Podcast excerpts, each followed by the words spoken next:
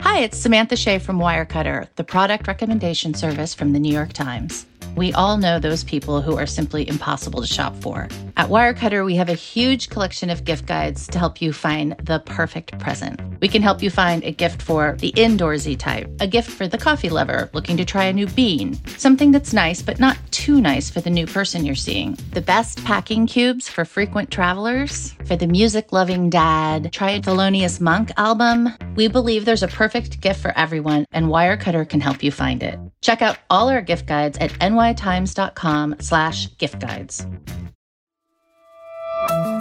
From the New York Times, I'm Michael Barbaro. Here's what you need to know today. By Wednesday night, House Republican leader Kevin McCarthy had lost six consecutive votes to become Speaker as right wing lawmakers dug in their heels and continued to deny him enough votes to lead the chamber. As a result, the House was rendered a useless entity, unable to swear in its members, adopt rules, assign lawmakers to committees, or pass legislation.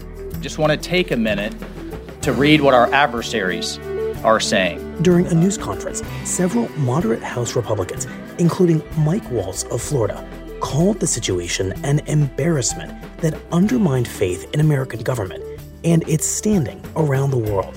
In North Korea, in Iran, in Venezuela, in Cuba, authoritarian regimes all over the world are pointing to what's going on in the House of Representatives and saying, look at the messiness of democracy, look at how it doesn't work, how it can't function.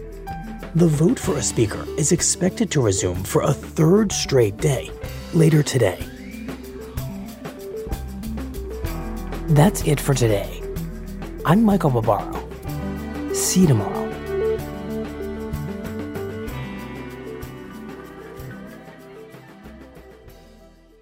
This podcast is supported by the Freedom from Religion Foundation. I'm Ron Reagan, an unabashed atheist, and I'm alarmed by the intrusions of religion into our secular government. That's why I'm asking you to join the Freedom from Religion Foundation, the nation's largest and most effective organization of atheists and agnostics working to keep state and church separate. Phone 1 800 335 4021, 1 800 335 4021, or visit the Freedom from Religion Foundation at ffrf.org. Ron Reagan, lifelong atheist, not afraid of burning in hell.